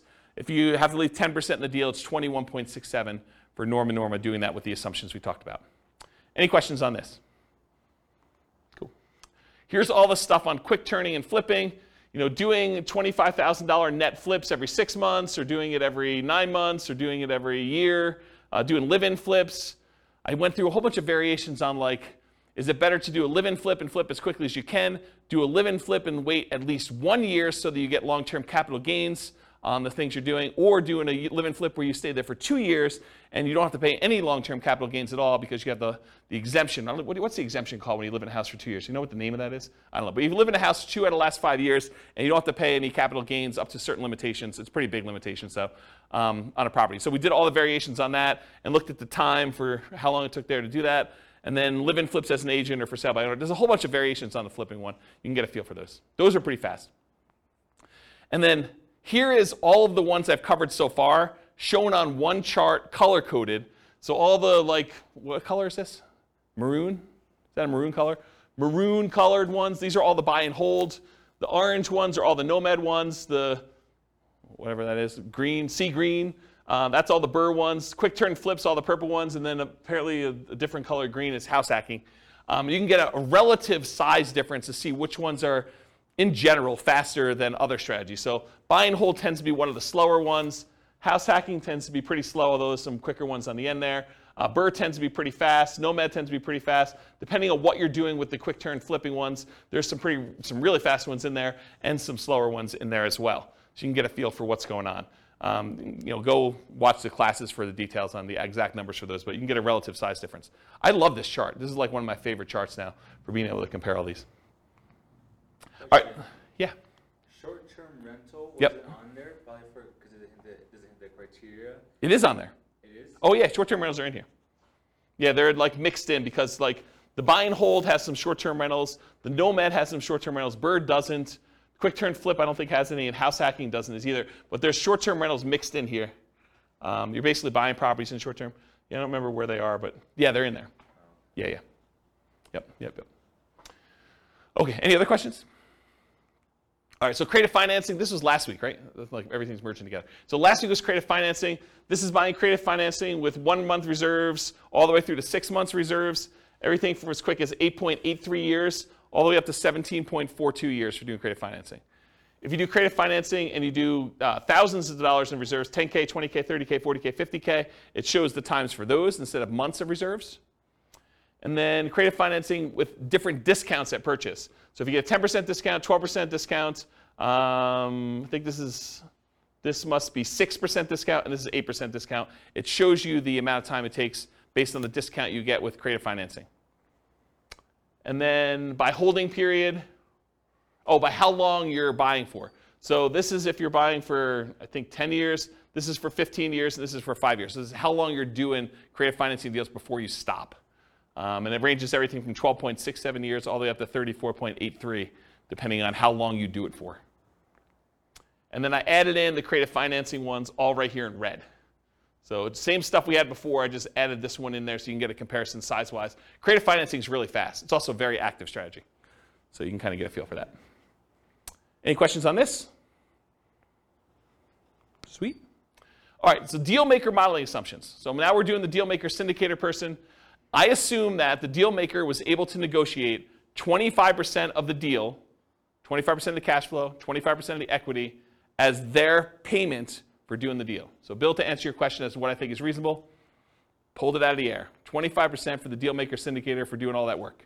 Okay? You know, there's some there's some like I don't know, almost like proxies for for like what's going on there. Like property management's 10% of gross rents. So you can figure out like what that is as a percentage of real cash flow and what that is as a percentage of you know equity at the end and you can kind of get just a corollary for just property management as like that there but then there's other stuff you're doing as well like managing the partnership and acquiring the deal and so I don't know, you could sort of do that. But anyway, 25% of the deal, 24% of cash flow and equity. They're acquiring the deal. They're doing property management. They're also managing the partnership. They're disposing of the deal, although it's not modeled, because I assume that they hold it forever. And none of their own money is in the deal. Instead, they're investing their money in stocks at 8% per year instead. And they're not limited by debt to income or money. They don't need to have debt to income because they're not qualified for loans. They don't need to have any money because they're using a money partner to do these. 25% of the deal. How long does it take? If they do a deal every 12 months, 10 total, takes them 21 years to be financially independent using those assumptions, where they're getting 25% of the deal. If they do a deal every six months and they do 10 deals, so they do it for five years, 19.67 years in order to be financially independent. if they do a deal every six months and they do 20 deals, because they're not limited by the number of deals they could do, doesn't matter what their DTI is, doesn't matter how many loans they have, doesn't matter how much money they have for down payments, so they could do 20, right? Just a matter of them managing 20 partnerships. That would take them 14.67 years for doing that. Okay? Any questions on this? This is the deal syndicate, deal maker syndicator role. Loan partner modeling assumptions. Again, I assume that they were able to negotiate 25% of the deal, 25% of the cash flow and equity for being the signer on that loan. Again, it's arbitrary, it's negotiated. They are personally guaranteeing the loan, none of their own money in the deal. Their money is invested in stocks at 8%. They're limited by debt to income, so they can't do 10 on day one. They don't have enough income to support it with low cash flow. But if they're doing it over time, their cash flow improves and they can qualify for more. Um, they have to find the partnerships where they can get 25% for signing for the loan. That's another limitation they have. And they're limited by the number of loan spots. They can get 10 non owner occupant 30 year fixed rate loans total. So they can't do 20. Uh, looks very similar to Dealmaker Syndicator, except they can't go above 10 deals because of loan spots. So they're both doing 25%. They don't have a, a, a money limitation, so it looks a lot like the deal syndicator because they're using like a almost an unused asset, their ability to get a loan. They're not using money to do it, right? So I added these two on the bottom, but it looks exactly like if they did 10, just like the, um, the deal syndicator, the deal maker syndicator, 21 years for both of those. And if they do a deal every six months, they do 10 total, it's 19.67. They can't do the 20 though. They can't get 20, 30 year fixed rate financing loans. So that's why there's not a third one here. Any questions on that? Covered deal maker, syndicator, I've covered loan partner. Okay. Money partner, modeling assumptions. They own 50% of the deal. 50% of the cash flow and equity in the property. They're putting up all the cash required to do the deal, 25% down, closing costs, reserves, etc. It's a passive investment for them. Only their money's in the deal. They're not doing any work or signing for the loan. They're limited by the money and finding the partnerships where they can get 50% by putting up the money. We modeled this two different ways. And of all the ones, I think this is the worst modeled, in my opinion, which I can go into detail some other time. As 50% of the property based on when they'll have enough to do a full 25% down payment, closing costs, and reserves. So it takes time to do that. And then as 10% return on all their money instead of 8%. So you could look at this. Someone decides to do a money partner and instead of actually modeling it as I own part of this property and I'm looking at cash flow, what if we just said, because you've got pops in there and everything else, maybe you're able to overall get a 10% overall return on your money. The challenge with this, and I'll draw this on the board, is what does your return look like over time on a rental property? So this is time, and this is like your percentage return. Does the return you're earning and this is return on equity, right? Because it's the amount of money you have tied up in the deal. Okay, so return on equity. So the amount of money you have in a deal, what is your return the longer you own an investment, a rental property? It drops. And that's counterintuitive to a lot of people because they think my cash flow is improving, my appreciation dollar amount is improving, my amount that I'm getting from the tax benefits, my depreciation is fixed for 27 and a half years, then it goes to zero. So that doesn't improve over time. And the amount I'm paying down the debt, well, that increases a little bit. It, it, it's increasing, but it's, it's really increasing at a relatively slow rate, and it goes to zero after the loan's paid off.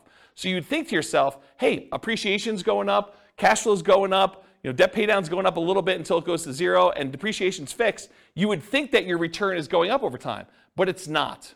The dollar amount you're making on the investment is going up, but the amount you have in equity is also growing and the amount you have in equity is growing faster than the amount of your return is growing. So what tends to happen to your return over time is it tends to go down, and then it becomes asymptotic to what numbers? Anyone know? Anyone know what this number is right here, like at the low? Once a loan is paid off and once depreciation has gone away, what does it actually equal? It equals cap rate plus your raw appreciation rate.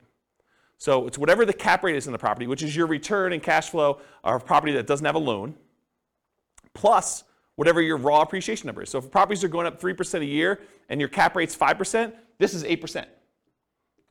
So your return approaches whatever your cap rate plus your appreciation number is at the bottom here, and it starts off really high.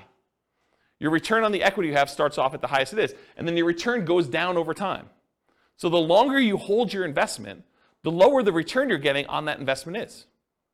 It's counterintuitive to a lot of people, which is why some people will argue that whenever your, your overall return on equity drops below a certain threshold, you know, some people might use 10% as an arbitrary threshold, they will either do a cash out refinance to raise up their rate again, minimize the amount they have back in the deal, or they'll sell the property and re-leverage up. Does that make sense? So you could go and say, as a strategy, hey, whenever my return on equity drops below X, then go ahead and sell the property, redeploy it as two different down payments or three different down payments or however many you can do with how much, how much is in there, and then reboost the return you're getting on the assets you have. Does that make sense, everybody? Okay. Any questions on this? Pretty cool, right? So I was telling you this because when I kind of bumped their return up to 10%, you're like, why'd you use 10%? Well, because I think rental properties, especially leverage rental properties, can beat a 8% return, right? Typically. Although in this case they only own half, but it could beat a 8% return from the stock market, in most cases leveraged. But over time though, this goes pretty low. You know, if you really only have 5% cap rate properties and a 3% appreciation rate, it really literally is going to 8%. And if you're a money partner and you own half of this property, you're getting 4 on your money. So you'll probably want to get out of this deal at some point or refinance out and have less in the deal so that your return on the money you have invested is higher. So I used 10 because I picked it. I went and I actually looked at the average for the first, I think, 10 years, and it was higher than that, but not much. But you can go look at those numbers on there. Okay? So I'm going to model it two ways. I'm going to model it where they own 50% of the rental, but they put down the whole down payment. I'm going to model it where they put 10% return on all their money. So instead of the stock market money that they were earning 8%, I'm just going to say it's earning 10. And we'll look at the difference between those two. So these are the two. If they own 50% of the properties, um, it takes 46.8 years, 46.08 years. If they get 10% return on their money instead of 8%, it's 33.17 years. So pretty slow compared to the other strategies. Okay? Any questions on Money Partner? So I just added in the partnerships over here so you could see relative sizes, sort of in the middle. I mean, it's not like, you know, creative financing low or, you know, even some of the um, flip type low. But, you know, it's on par with a lot of the nomad strategies. You know, a little faster, a little slower, depending on which one you're comparing it to. It's definitely faster than buy and hold, uh, faster than house hacking. To kind of give you a feel, relative sizes. Is that helpful? Okay. So in conclusion, the assumptions you use for modeling matter a lot. You know, if we change what you're doing in your, as your role as a partner, if we change you know, the number or frequency that you buy, if we go from buying 10 to 20 or buying only five, or the size of the deal that you do, how big of a discount you get if you're getting discount on deals, or what your profit is on a deal, or what your cash flow is on a deal, what the market conditions are, you know, what we use for appreciation rate or rent appreciation rate, or the price of the properties even, um, interest rates, you know, we get lower interest rate, higher interest rate, rents on the property, vacancy, maintenance, property management, taxes, insurance, all of these assumptions matter. And they're gonna matter a lot. It's gonna impact what you do.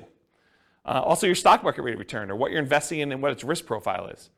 And then what you set your target monthly income retirement is, both your minimum and ideal. If you have a higher number, it may take you a lot longer, a lot shorter, depending on what you do. And then what you use for your safe withdrawal rate, what you believe is a reasonable safe withdrawal rate to use there. And then the strategies that work best in your market may differ. So maybe it better, it's better to buy and hold, or short-term rentals, or house hacking, or uh, creative financing in your market because it's different, right? So it could be better or worse depending on that. You got to do the math for your own situation.